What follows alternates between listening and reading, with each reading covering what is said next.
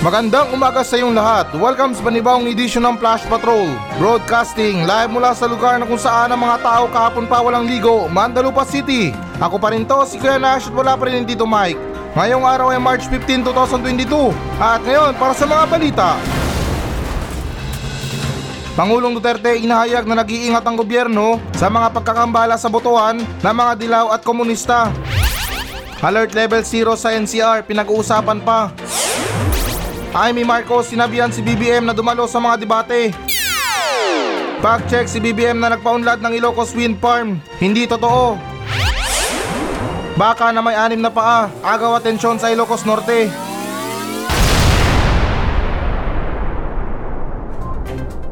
Pangulong Duterte inahayag na nag-iingat ang gobyerno sa mga pagkagambala sa botohan ng mga dilawan at komunista. So okay guys, na alinsunod sa ulat ng Philstar na muling binuhay ni Pangulong Duterte ang usapan tungkol sa oposisyon, sa politika at mga rebeldeng komunista na nagtutulungan sa pagkakataong ito. Aniya upang guluhin ang halalan sa Mayo. At guys, nadagdag pa rito na ginawa ni Duterte ang payag sa isang pre-recorded interview kasama si televangelist na si Apollo Kiboloy na ipinalabas nung Sabado ng gabi matapos sabihin ni Senator Panfilo Lacson at Representative Jesus Crispin Remula na ang kampanya ni Vice President Leni Robredo sa pagkapangulo ay napasok ng mga komunista.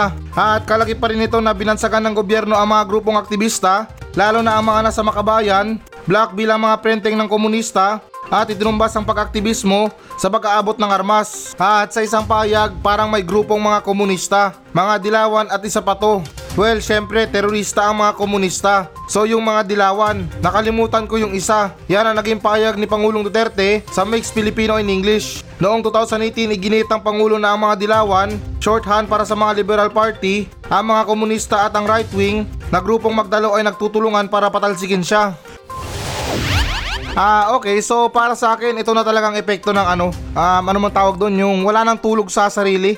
Napabayaan na yung ano niya, yung sarili niya, pati kalusugan niya.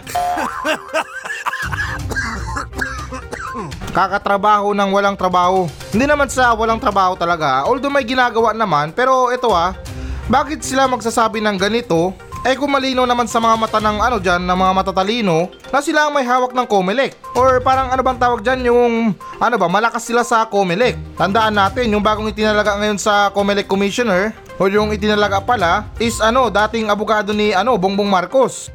Yan, kaka-cellphone talaga yan. Kaya kung ano ng mga pinagsasabi. Hindi naman sa kinakampihan na, sabihin na natin na may mga dilawan talaga. Pero ano bang magagawa nila? Sa panahon ngayon, talagang kitang-kita naman, 'di ba? Maging sa social media, sinisiraan sila. Mapapersonal, talagang sirang-sira sila. Hindi naman sa minamasama, ano pa ang dahilan para meron silang ikatakot? Dapat nga yung dilawan ng matakot sa kanila eh. Kasi parang halos kontrolado na ang lahat. Tapos yan, sasabihin nila, ano, manggugulo daw yung mga dilawan? Ako, hindi ako dilawan guys ha, hindi rin ako mga BBM. Kung nagkataon lang na tumakbo si Rastaman, baka yun ang pangulo ko.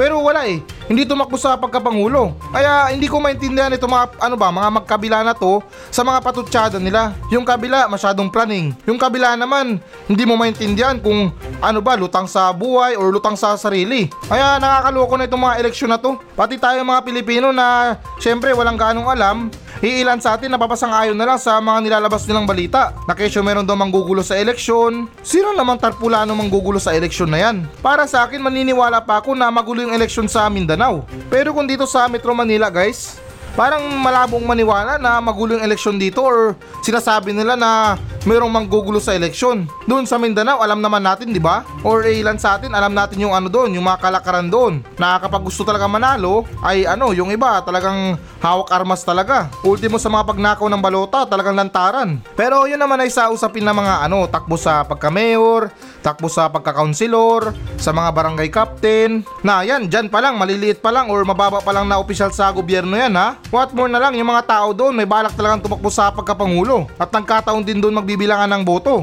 Baka hindi lang di 45 ang makita nyo doon. Bawat tao, bawat rebelde may hawak na kanyon. At saka ito guys, nahabol ko lang ha, nagtataka lang ako sa mga taong komunista na yan. Ako sa totoo lang guys ha, hindi pa ako nakakita ng totoong komunista. Maraming napagbibintangan na komunista dito sa Pilipinas. Kasi syempre kapag nagsalita ka tungkol sa gobyerno, automatic yan, red tag or hindi naman kaya komunista ka. Kahit na hindi naman. Kaya ako, mas ano, mas madaran pa ako makakita ng multo kaysa naman sa totoong komunista na tao. Kaya hindi ko lang maintindihan kung sino ba talaga ang komunista sa Pilipinas. Kung sila ba talaga o yung mga pinagbibintangan nila. Hindi naman sa minamasama, ganyan na ba talaga ka desperado? Talagang gagawin na lahat, manira, magpatahimik ng tao para manalo lang? Ba't hindi na lang kayo lumaban ng patas? Ah, total kami namang mga pobre ang mag-decide kung sinong ano, kung sinong karapat dapat na maging pangulo. Kung sino mas maraming boto, eh yun ang karapat dapat na maging pangulo. Pero wala eh, parang napapansin ko yung eleksyon sa Pilipinas, wala nang kwenta yung mga botohan na yan. Seryoso lang guys, parang pansin ko na wala nang kwenta yung mga botohan natin. Kumbaga ano na lang yan, um, ano man tawag dyan, susi na lang yan. Nag-iisang susi sa napakaraming padlock. Although na yung susi natin mga Pilipino ay maraming kamatch sa mga padlock, pero itong gobyerno na to mukhang minamanipula yung mga ano, yung mga eleksyon. Kaya ayun, yung labas pa rin, sila pa rin na magde-decide kung kaninong padlock nila yung ano, isususi yung susi. Parang sobrang gulo talaga kasi guys eh. Mantakin mo ha, yung gobyerno mismo nagsasabi na parang pakiramdam nila na ano, yung mga dilawan manggugulo daw sa eleksyon. Remind ko lang, ito mga pinagbibintangan nilang dilawan. Tumatakbo rin to sa pagkapangulo. O isipin nyo na lang, parang unfair di ba? Na para bang merong mga pantimpalak pero kasama yung judge sa mga player. Tapos bandang huli, bubutuhin niya yung sarili niya na bilang panalo. At muli guys, nasa paglilinaw lang talaga ha. Hindi ko po kinakampihan ng mga dilawan dito. Medyo unfair din kasi para sa kanila. Halos sila na nga tumahawak sa gobyerno. Tapos sasabihin pa nila sa maraming tao na yung mga kalaban nilang dilawan, ano daw, nanggugulo pa. Lakas ng loob din no? Para kang namaril ng tao tapos ikaw pa nagsumbong sa police station? Or sinuntok mo yung kapitbahay mo tapos ikaw pa may gana magdemanda? Sunod naman tayo na balita. Alert level 0 sa NCR, pinag-uusapan pa. So okay guys, na alinsunod sa ulat ng ABS-CBN News na hindi pa napag-uusapan ng mga alkalde sa Metro Manila ang mga panukalang i-designate Este na i-de-escalate ang mga capital region sa alert level 0. Sinabi ng chairman ng Metro Manila Council noong Sabado. At dagdag pa rito na sinabi ni Paranaque City Mayor Edwin Olivares sa mga mamahayag na siya at ang kanyang mga kapwa-alkalde ay tumigil sa pag-uusap sa gitna ng pagkakakinanlan sa bagong variant ng coronavirus. At git pa dito yung new normal ang pinag-uusapan natin. Pero until now, alert level 1 muna tayo until March 15. Pero wala pang pag-uusap kasi nga may mga balita na naman tayo itong tinatawag na Delta Cron. Yung dalawang variant na combination, so pinag-aaralan pa natin niyon. Yan ang naging payag ni Olivares. At nang tanungin ang kanyang sariling opinion sa paglipat ng alert level 0, sabi ni Olivares na ang status ko ay maaring ang pinakamahusay para sa ngayon. Maintain alert level 1 kasi based on data lagi tayo. Pero nakikita natin bumababa ang case. Sa Paranaque, Ania, 5 sa 16 na barangay ang nakapagtala ng zero COVID-19 cases. Samantala mayroon lamang 37 aktibong kaso sa halos isang milyong residente ng Paranaque. Habang ang ilang mga eksperto ay nagsabi na ang NCR ay maaring hinog na para sa isang pandemic exit. Ang iba ay nag-iingat pa rin laban sa higit pang pagluwag ng mga paghihigpit dahil sa iba't ibang mga kadahilanan tulad ng 2022 election campaign period. Ah, okay. So may point naman yung sinabi ni ano ni anong tawag ito si Mayor ba to? Itong Mayor ng Paranaque na si Edwin Olivares. May point yung sinabi niya pero remember, lungsod niya lang yung binanggit niya, hindi naman sa lahat ng lungsod. Eh kung masunurin yung mga tao niya, maswerte siya. Eh hindi naman yan tulad ng mga Mandalupa, Manila, Makati, Pasay, um, Las Piñas, Caloocan para maging katulad sa ano niya, sa lungsod niya. Tulad ng sinabi ko guys na maswerte siya kung meron siyang ano, mga masunuring na mga tao. Pero iba pa rin eh, magkakaiba yung mga utak natin lalo't sa mga iba't ibang ano, mga lungsod. Kaya napakahirap kung ibaba natin to sa alert level 0 at magstay tayo sa alert level 1. Kasi ngayon parang pansin ko parang daan-daan na nagpaparamdam yung ano, yung bagong variant na Delta Cron. Pinagsamang Delta variant at saka Omicron variant. So imagine nyo na lang kung gaano kalakas yan. Kasi nabanggit ng mga eksperto na itong Delta variant na to, hindi man masyado nakakahawa pero sobrang delikado kapag kumapit sa'yo. At doon naman sa Omicron, hindi naman siya gaano kadelikado pero sobrang bilis niya makahawa. So pinagsama yung dalawa na yun ha, sobrang delikado at saka sobrang bilis makahawa. Imagine nyo na lang kung gaano kalaki ang kikitain ulit ng mga purinarya. Hindi naman sa hinihiling kapag umusbong na naman tong mga pesteng virus na to. Samahan pa natin or haluan pa natin ng mga kurap na gobyerno yan. Ay nako, Tiba-tiba na yung purinarya, tiba-tiba pa sila. Sama ko pa yung ano, yung mga supulturero. Big time na naman yan. At saka ito guys ha, karagdagang update to ha, sa mga bagong kaso ng COVID-19. Ulat to ng ano, ng ABS-CBN News na nasa 1,006 na pasyenteng nasa mga ospital ang nasa critical na kondisyon dahil sa COVID-19 ayon sa DOH. At dagdag pa rito na ayon sa ahensya, 3,598 na ang ICU beds para sa COVID-19 patient, 704 dito ang okupado. Dagdag pa ng DOH, nasa 590 na ang mga daily average case na ang naitala matapos madagdagan ng 4,131 bagong kaso ng COVID-19 sa bansa mula March 7 hanggang March 13. At habol pa dito na 591 naman ang bilang ng mga naberipikang nasawi ng dahil sa naturang sakit. O 591 yung mga naberipika na ano namatay sa COVID na to. Tapos tayo makikihalo pa tayo sa maraming tao dyan. Susuportahan yung mga magnanakaw, susuportahan yung mga bobo. Sa madaling salita, susuportahan yung mga tao na uwaw na uwaw talaga sa kapangyarihan. Wala namang naitulong sa mga Pilipino. Speaking sa mga tulong na yan ha, itong mga trabaho ng gobyerno, magkaiba kasi guys yung Pilipinas at saka Pilipino. Etong Pilipinas, hindi naman to nagde-demand na mga kung ano-ano. Pero tingnan nyo, anong ginagawa nila? Nagpapatayo sila ng mga bridge, mga bagong LRT, mga bagong mga ano, mga kagamitan sa mga sundalo, mga bagong project na mga building, at many to mention pa guys. Pero tingnan nyo sa mga Pilipino, kapag meron lang sakuna, kapag meron lang problema, yung mga ano na yan, yung mga pagputok ng bulkan, yung mga sunog, yung mga bagyo, yung mga ano na yan, yung mga COVID na yan. Diyan lang kumikilos yung gobyerno. Sa madaling salita, kailangan pa natin makaramdam ng hirap, mamatayan ng mahal sa buhay para matulungan nila tayo. Pero yung mga pagpapagawa ng mga tulay, mga daanan na medyo ayos pa, sinisira na, mga bagong skyway, mga bagong building, kagamitan sa mga sundalo, ay kusa nilang binibigay or ginagawa. Kasi nga guys, para sa akin, merong logic doon. Sa Pilipinas, may pera. Sa mga Pilipino, wala. Siyempre, kapag may project, may pondo. Kaya muli guys na antabayanan nyo itong mga susunod natin na balita since na parang nagpaparamdam na ay pwes na mauumay na naman kayo sa mga balita ko tungkol sa pagtaas ng mga kaso. Sunod naman tayo na balita. Amy Marcos sinabihan si BBM na dumalo sa mga debate. So, okay guys, na alinsunod sa ulat ng CNN Philippines na hinimok ni Senador Amy Marcos ang kanyang kapatid at kandidato sa pagkapangulo na si Ferdinand Bongbong Marcos Jr. na lumahok sa mga debate sa halalan. At gate pa dito sa isang pahayag, For me, he should go. Kahit hindi lahat. Ang payo ko sumipot siya sa ilan. Maybe not all presidential debates. My advice is to attend some debates. Inamin ng mamabatas na ang kanyang kapatid ay nakatanggap ng mga batikos dahil sa paglaktaw sa karamihan ng mga kamakailang inayos na debate sa Pampanguluhan, kabilang ang kapisanan ng mga broadcaster ng Pilipinas, Presidential Forum at mga CNN Philippine Presidential Debate. At dagdag pa rito na dumalo lamang ang partido, Federal ng Pilipinas Standard Barrier sa Presidential Debates na inorganisa ng DZRH at SMNI isang television channel na pag-aari ng Davao Base, religious leader na si Apollo Kibuloy na nauna nang nagpahayag ng kanyang suporta sa presidential bid ni Marcos.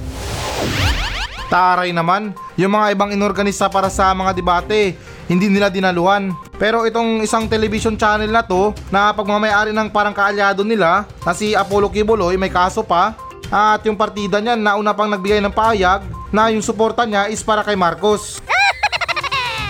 So ano yun? Paano naman daw yun? Para kang naglaro ng basketball tapos ikaw rin yung tagalista ng points. Kasi syempre naman guys, eh kung ako lang, dadalo ako sa mga debate, ba't ako magpapakahirap na magpunta sa mga ibang debate na yan, or yung mga forum debates na yan, ay kung meron naman channel yung tropa ko. Doon na lang ako, at least na pwede bang scripted yung mga tanong.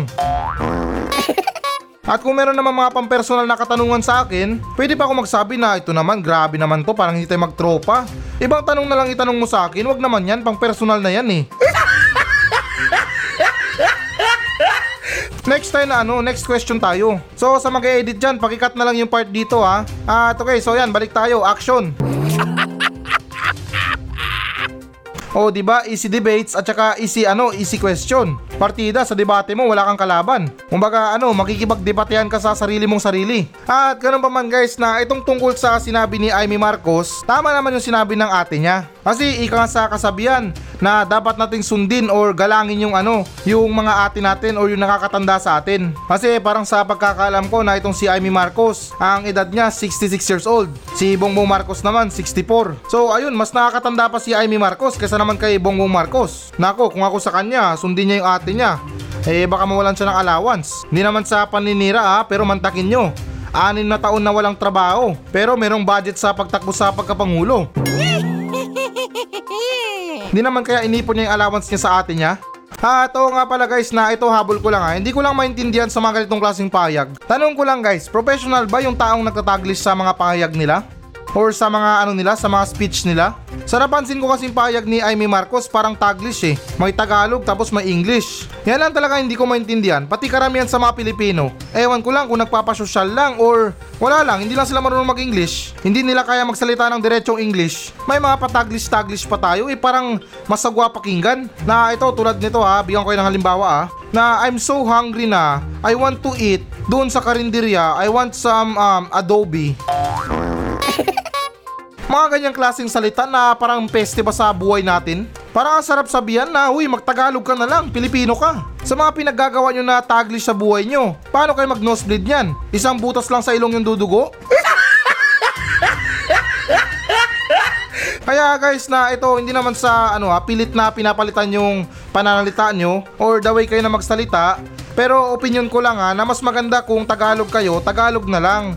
Huwag nyo nang haluan ng mga taglish na yan na hindi natin maintindihan. Okay lang sa mga words na hindi natin alam sa Tagalog or mga deep words ba ng mga Tagalog na parang mas madali na i-English kaysa naman sa Itagalog tulad sa mga cellphone sa Tagalog, telepono. Eh, di ba parang ngayon, parang awkward na pakinggan na, uy, pairam ng telepono mo. Ngayon, iba na, uy, may cellphone ka, pwede bang pa-text? Ganun na lang yung mga tanungan. Pero yung mga ganung klase mga salita, yung ano tawag doon, parang konyo yata ang tawag doon, konyo-konyo. Sa mga ganyang klaseng salita, yung mga, I'm so hungry na, I want to eat in karinderya and eat some adobe.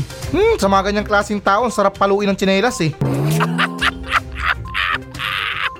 Pero anyways, sa sinabi ni Amy Marcos, agree ako sa sinabi niya na dapat lang talaga dumalo si Bongbong Marcos sa mga debate. Huwag lang yung puro channel ng mga tropa niya. Paano maging challenging yung pagkapangulo niya, eh kung pati siya mismo takot sa sariling multo niya. Sunod naman tayo na balita. Fact check, si BBM ang nagpaunlad sa Ilocos Wind Farms, hindi totoo. So, okay guys, na alinsunod sa ulat ng The Baguio Chronicles, Dapak na nakita mo siguro ang advertisement ni Bongbong Marcos na pumulot ng windmill na parang bulaklak at iniabot kay Sara Duterte. Ngayon din patuloy na sinasabi ng opisyal na website ni Bongbong Marcos na nagtayo siya ng mga wind farms sa Ilocos Norte upang magbigay ng kapangyarihan sa Luzon. Ngunit ito ay hindi totoo. At dagdag pa rito ang Bangi Wind Farms na siyang unang power generating windmill farm sa Southeast Asia ay binuo ng North Wind Power Development Corporation. Hindi bababa sa World Wildlife Fund ang kumilala sa proyekto ng NPDC na pinondohan ng Danish International Development Agency o DANIDA para sa 37 million US dollars. At dagdag pa rin dito na ang batayan ng pagbuo ng nasabing wind farm ay pinasigla ng isang pag-aaral noong 1996 ng National Renewable Energy na nagtag sa ilang lugar sa Pilipinas bilang perpekto para sa wind farming at ang mga unit mismo ay binigay ng Vestas wind system mula sa Denmark. At guys, nawala ring direktang kamay si Marcos sa pagpapaunlad ng dalawa pang wind farm sa Ilocos. Ang Burgos Wind Farm ay binuo ng Energy Development Corporation at pinondohan ng EDC mismo at kinomisyon ng Department of Energy. So ayan guys, na ito fact check ha. Malinaw na na sinabi dito na itong wind farm sa Ilocos Norte ay hindi pinaunlad ni ano ni Bongbong Marcos. Siguro marahil na may basbas siya pero kung sasabihin natin na pinondohan niya to or siya talagang may pakana na o ito dito gusto ko to dito sa lugar na to or itong spot na to. Patayuan natin ng ano ng mga wind farms. Pwede to pagkunan ng mga ano ng supply ng kuryente. Wala naman nakasaad doon sa balita at wala naman sinabi doon na siya talaga mismo ang may pakana sa mga wind farms. Baka naman sa chicken farms or sa hotdog farms. Eto guys na hindi naman sa kontrabida ha, pero para sa akin lang to. Na hindi porket na yung isang tao nakatira dyan sa lugar na yan, tapos nagkataon na naging maunlad, ay siya na agad ang may pakana. Halimbawa na lang dyan kay Pangulong Duterte. Eto, pasintabi lang sa mga tiga Metro Manila. Sa tagal-tagal na mga naupo sa ano sa pagiging Pangulo sa Pilipinas, puro mga tiga Luzon pa, or what I mean na karamihan sa kanila tiga Luzon pa, pero kita nyo, Tiga Mindanao pa ang nakaisip na maglinis ng mga basura dyan sa Ilog Pasig, sa Manila Bay. O kita nyo, napakalayo ng lugar ni Duterte. Naupo siya sa pagiging pangulo. Siya lang nakaisip na maglinis ng ano na yan, ng mga basura na yan. Ewan ko lang sa mga nakaraan na administrasyon kung bakit na nahirapan sila sa paglinis ng mga basura na yan. So yung point ko doon ay parang ganun lang. Hindi porket na dyan ka pinanganak, dyan ka talaga nakatira, pag mamayari mo yan or talagang balwarte mo yan, ay sa mga nangyayaring kaganapan dyan na mga pag-unlad na yan, ay sabihin mo ikaw na may pakana. Tulad ng sinabi ko, si Duterte tiga Mindanao yan. Pero siya lang nakaisip na maglinis ng basura sa ano, sa Luzon. At saka base na rin sa mga pag-aaral ko, itong mga bandang norte ay talagang malakas yung mga hangin dyan. Kaya hindi naman sa amin na masama para sa akin, eh medyo may kahanginan talaga to. Nasasabihin niya na siya ang nagpaunlad ng ano, ng wind farms. Alam nyo guys na itong mga pagpapatayo ng mga wind farms na to, parang pagpapalipad lang ng mga saranggola. Yung mga naglalaro ng saranggola, naghahanap ng mga lugar yan, open space na medyo mahangin, nang sa ganun, doon sila makapagpalipad ng saranggola nila.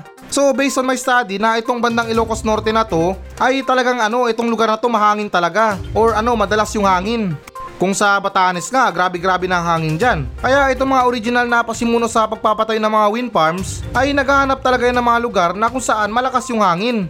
Nang sa ganun na hindi naman masayang yung project nila sa mga wind farms. Tulad ng sinabi ko, baka may basbas lang siguro ni ano ni Bongbong Marcos. Pero kung sasabihin mo na siya talagang may pasimuno dyan, eh parang mahirap naman paniwalaan. Seryoso guys, hindi naman sa pambabash. Pero kung akong tatanungin nyo, at saka kung ako yung may project na ano, wind farms, malamang doon ako sa mga lugar na malakas ang hangin. At saka dagdag ko lang sa mga parang-parang na yan ha. Nasubukan nyo na ba guys na lapitan kayo ng isang kumpanya? Halimbawa na lang dyan, ano, kumpanya ng PLDT. Halimbawa lang ha, kumpanya. Kasi sabi nila yung spot ng bahay mo maganda sa signal. Tapos nagpaalam sila sa inyo na pwede bang patayuan ng tore yan? Magbabayad kami ng buwan-buwan dyan. So syempre sa hirap ng buhay, sino ba naman ang hindi aayaw? Kumpanya ang magbabayad sa'yo or magre-rent ng lupa mo. Malamang talagang ano yan, walang delay yan, baka advance pwede pa. So parang ganun ang tingin ko sa nangyari na siguro yung mga ano yung mga pasimuno dyan sa mga wind farms na yan ay pumunta ng Ilocos kasi sa mga pag-aaral nila sa mga hangin na yan ay yung Ilocos Norte ay medyo may kalakasan sa mga hangin kaya doon nila pinili magpatayo ng mga wind farms kaya yung point ko rin doon na hindi porket na nasa balwarte mo yung mga wind farms na yan ay parang aakuin mo na. Panawagan ko lang sa mga tao talagang proud na proud sa mga naipundar ni Marcos, hindi naman talaga sa paninira sa kanya, talagang pag-aralan natin nang hindi tayo magmukhang tanga. Kasi masakit yan eh or nakakaya yan eh. Yung pinagyayabang natin yung ano, yung mga kayamanan ng wala naman or yung ano, yung mga bagay na wala naman sila. Sa mga selfie mo lang makikita na meron sila pero bandang huli hiram lang pala. Kaya sa panahon ngayon, kayaya talaga ang maging tanga. Aralin talaga natin kung ano yung mga pinagyayabang natin sa mga kandidato natin. Maging sa mga meron sila. Huwag na natin ipagyabang yan. Hindi naman sa atin yan. Okay lang sana kung ito mga wind farms na to. Ipagyayabang natin sa maraming tao na o ito gawa ni Marcos to ha. Tapos yung pabuya mo libre na yung kuryente mo. Baka sa ganong dahilan pwede pa or sangayon pa ako. Pero kung ipagmamalaki natin yung mga wala naman sila. Tapos bandang huli magbabayad din tayo ng mga bills natin. Sa mga ginagawa natin para lang tayong tanga, hindi naman sa amin na masama para sa inyo. Pero tulad ng sinabi ko, talagang aralin natin kung sino ba talagang pinagtatanggol natin. At saka alamin talaga natin kung ano ba talagang totoong meron sila. Baka kahit na ambag lang sa tornilyo para sa pagpapatayo ng mga wind farms na yan, wala sila. Kaya muli guys na ito hindi ko to minamasama ha. Wala akong kinakampiyan at saka wala akong sinisiraan. Itong balita na to, fact check lang to. Ibig sabihin yan, kinumpirma ko lang yung mga peking balita. Kaya para sa mga haters dyan, huwag sana sumama yung loob nyo. Dahil ako wala akong kinakampiyan, nagbibigay lang ako ng mga opinion sa mga peste at walang kwentang balita. Sunod naman tayo na balita. Baka na may anim na paa, agaw atensyon sa Ilocos Norte. So, okay guys, na alinsunod sa ulat ng ABS-CBN News, naagaw atensyon ang isang baka na may anim na paa sa barangay 17A Parang Badok, Ilocos Norte. At itinuturing itong swerte ng may-ari na si Roger Pagaragan. Paliwanag ng veterinarian na si Dr. Sidney Dolores na ang kondisyon ng baka ay tinatawag na polymelia na isang congenital defect at dagdag pa rin sa balita na to na maraming cause ang ganitong gender, disorder or genetic abnormality. Pwedeng inherited na galing sa kanilang previous generation. Pwede rin cause ay ang teratogens ay external factors like environment radiation at mga medicine na ininject sa nanay during the first trimester aniya. Eto guys na hindi naman sa pakikialam ha, hindi ko lang alam kung bakit na kapag merong ganitong klaseng hayop na ipinanganak, na sobra yung paa, sobra yung mata, yung ano ba, yung alam nyo na mayroong sobra sa katawan nila. Hindi ko lang maintindihan kung bakit na tinuturing natin to na mga swerte. Eto guys na malaking pasintabi lang sa sasabihin ko ha. Sobrang malaking pasintabi lang talaga. Kung sa mga hayop kapag mayroong sobra ang tawag natin swerte. Yan ay mga sobra ang paa, sobra mata, magkadikit yung mga katawan. Ulitin ko na yung tawag nila dyan swerte. Pero pagdating sa tunay na tao, Ulitin ko na malaking pasintabi lang talaga ha, na kapag yung isang sanggol, may sobrang paa, may sobrang mata, may kambal na hindi nagkaiwalay. Iilan sa ating mga Pilipino ang tawag malas. Pasintabi lang sa words na yan ha, pero yan ang napapansin ko sa mga paniniwala ng mga Pilipino. Sa mga hayop ang tawag natin swerte. Samantalang sa mga anak ng iba ang tawag natin dyan malas. Baguhin natin yung mga ganyang klaseng paniniwala guys. Hindi naman sa pinipilit kayo ha, pero pangit yung ganyan eh. Bagus guys na nalulungkot ako sa baka na yan. Kung sa tao pa yan, habang palaki ng palaki, binubuli yan. Samantalang sa mga tao kapag mayroong problema or nagkaroon ng problema sa panganganak, magrereklamo sa Panginoon na sasabihin na Lord ano bang ginawa kong kasalanan? Bakit mo ko binigyan ng ganito? Nire-respeto ko yung mga paniniwala nyo pero sana man lang maging pantay rin kayo sa mga tao. Sa mga hayop, swerte. Sa mga tao, malas. Papanormal man yan or abnormal, kapag walang silbi, tawag natin dyan malas. Na uy Mars, ang malas ko sa anak ko, hindi mautusan sa bahay. At saka speaking sa mga swerte na yan guys, tayong gumagawa ng mga kapalaran natin. Kumbaga tayo naguulma ng swerte natin. Na halimbawa na lang dyan kapag nagtanim ka ng palay, nagkanda hirap-hirap ka, makalipas ang ilang buwan, syempre swerte ka na kasi meron ka ng aanihin.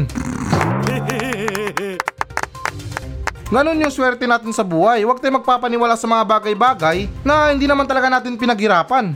At saka oo, ibang usapan naman yung mga ano, yung mga nakapulot ng pera, mga sako-sakong pera na pulot nila. Ibang usapan naman yan. Yan naman ay literal na coincident na syempre ano, matawag mo na rin na maliit na swerte sa buhay mo. Pero sa tansya ko lang ha, sa loob ng 1000%, baka malabo pa yung 0.1% na yan na makahanap din ng pera sa kalsada. Kaya ulitin ko, tayo ang gumagawa ng kapalaran natin sa mga swerte. Magbanat tayo ng buto, magsipag tayo sa buhay natin. Nang sa kanon na meron tayong matatawag na literal talaga na swerte. Umaga sa mga empleyado, yan ay mga sahod natin. Tulad na rin sa araw ngayon, Tuesday a 15. Abay syempre, tunog swerte talaga yan kasi sahod.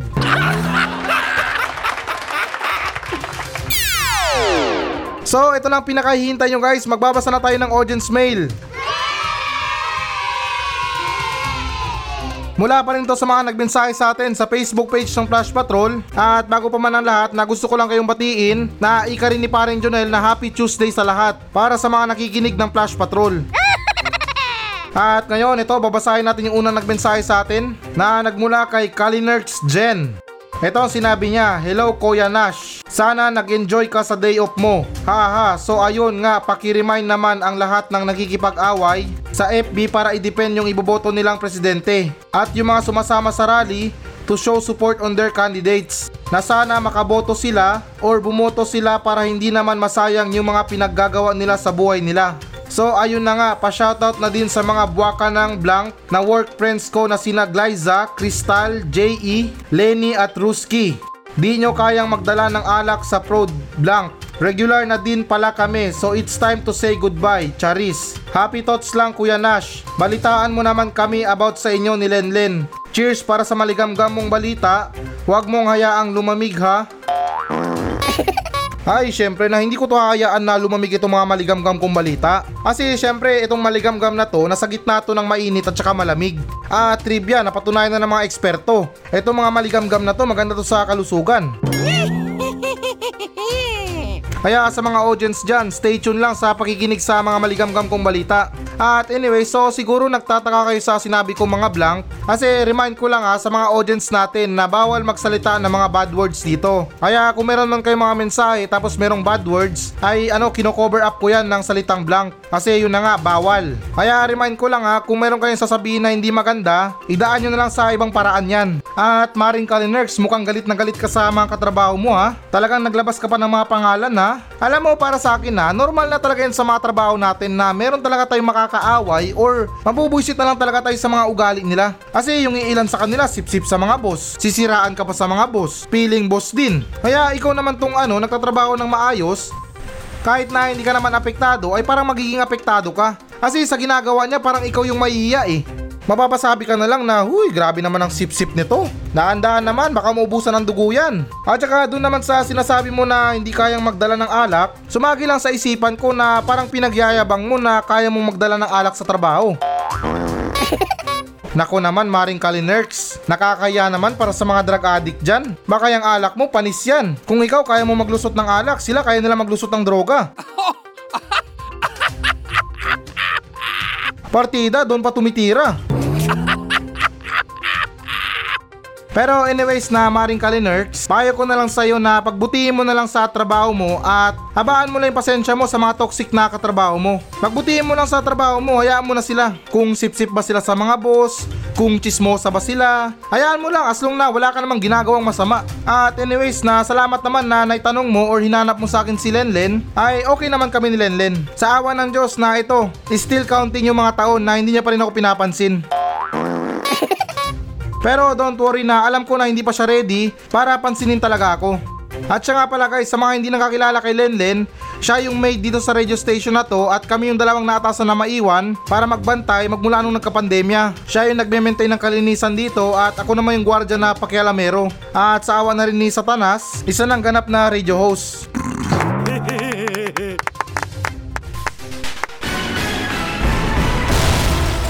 Hello guys, na bago natin tapusin ang show na to, uh, hinihikayat ko lang yung mga audience natin na mag-message sa akin dito sa Mandalupa Station para sa mga reklamo nyo sa kapitbahay nyo, reklamo nyo sa asawa nyo, sa mga kaibigan nyo, at kahit sumbong na rin para sa mga katarantaduhan dyan sa lugar nyo. At kung boring ka naman, pwede naman kayo magpa-shoutout sa akin ng buong angkan nyo. Mula ninuno nyo hanggang apo, isa-shoutout natin yan. Kaya guys, na ano pang hinihintay nyo? Magmensahe na kayo dito sa Facebook page ng Flash Patrol at nakakaasa kayo na walang minti sa mga pa-shoutout nyo. Paki-like na rin ang Facebook page ng Flash Patrol. Maawa na kayo, desperado na ako sa buhay. Kaya ulitin ko, para sa mga reklamo sa buhay, reklamo sa kapitbahay, reklamo sa mga tao, ay huwag kayong maya na magmensahe sa akin sa Facebook page ng Flash Patrol dahil actionan natin yan ng makabuluhang kalukuhan.